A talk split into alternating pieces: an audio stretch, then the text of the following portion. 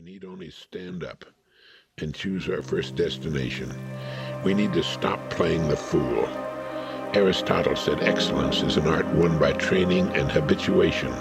We do not act rightly because we have virtue or excellence, but we rather have those qualities because we've acted rightly. We are what we repeatedly do. Excellence, then, is not an art, but a habit.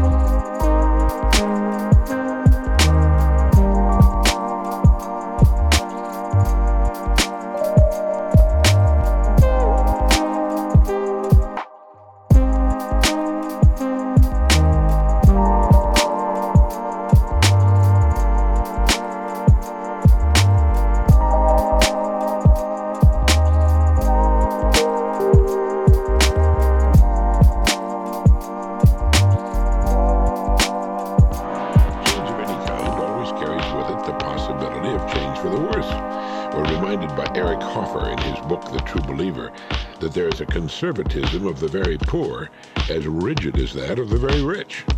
For the poor are managing survival. No matter how bleak their circumstances, they feel that any change may be for the worse.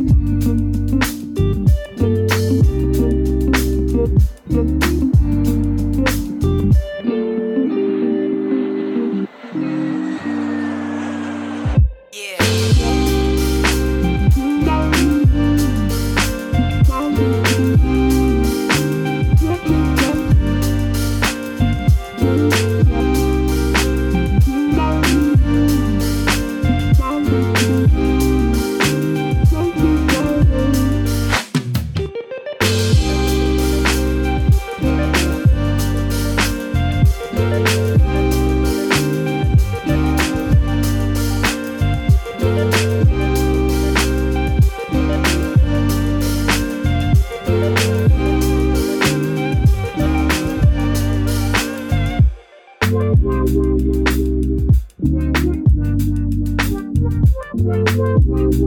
you.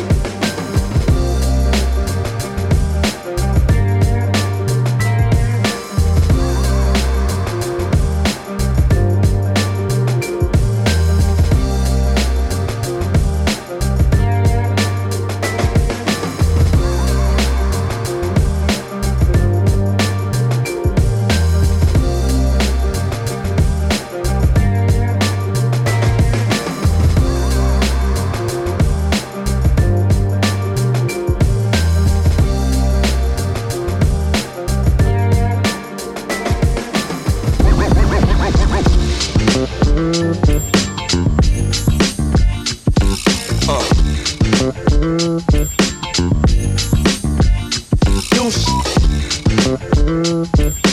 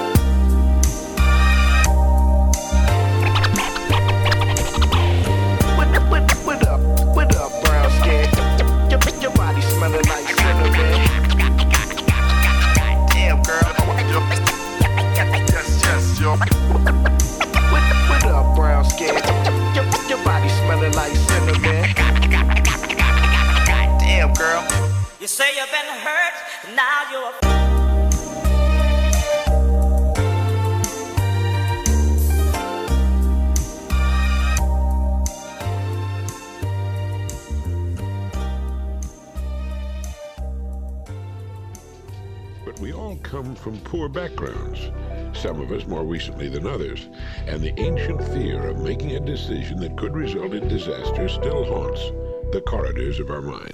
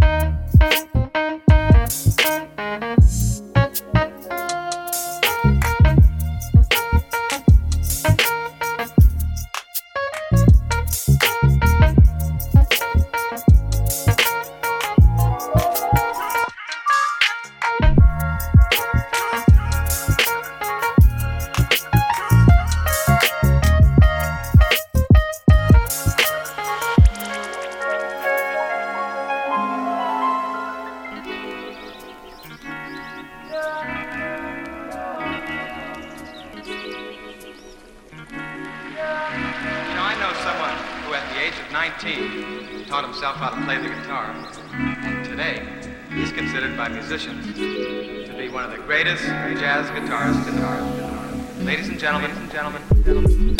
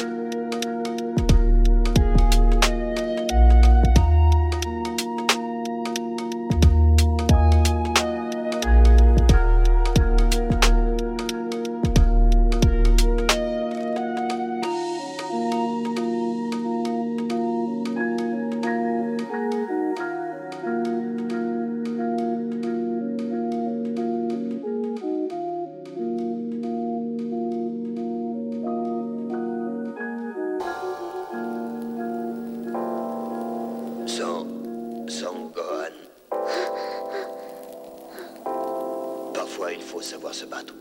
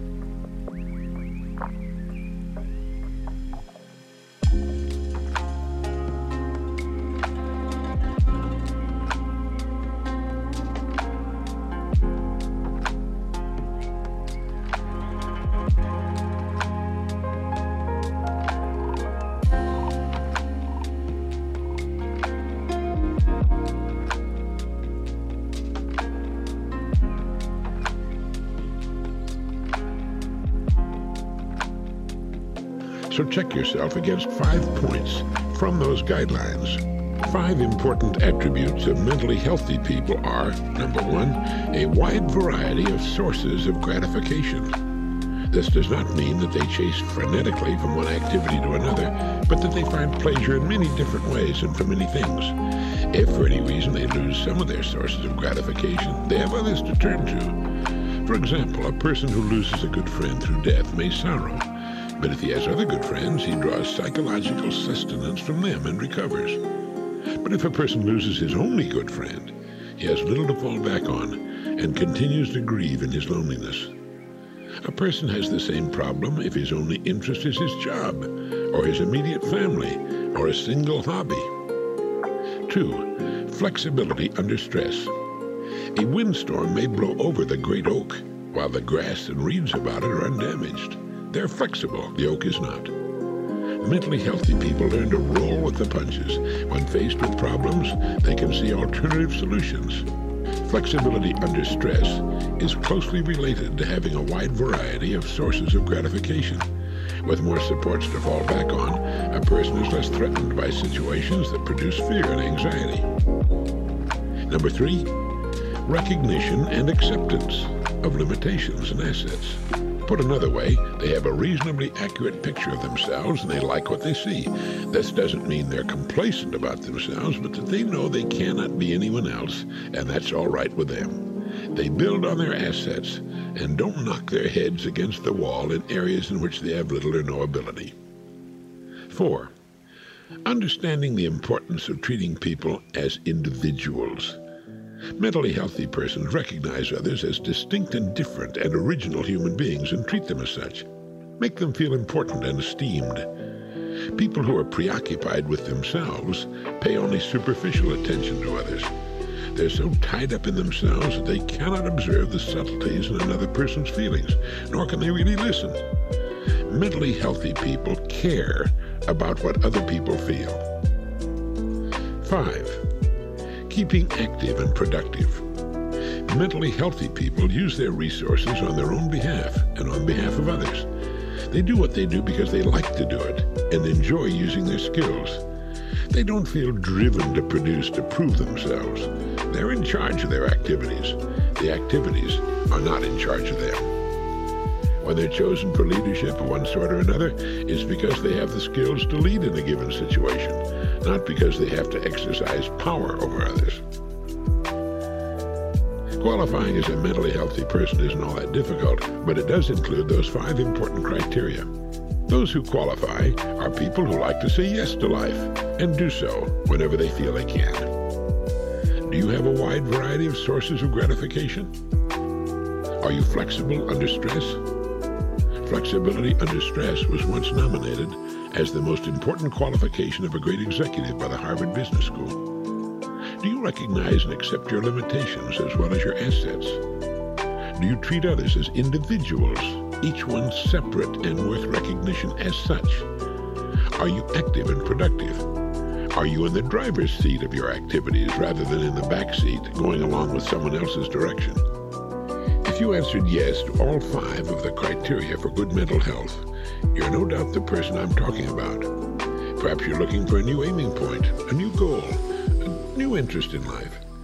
If you do not meet the five criteria, examine the one or more that you do not meet and resolve to qualify as soon as you can. And by all means, relax and open your doors and windows to the fresh breeze of life and its possibilities. Start saying yes.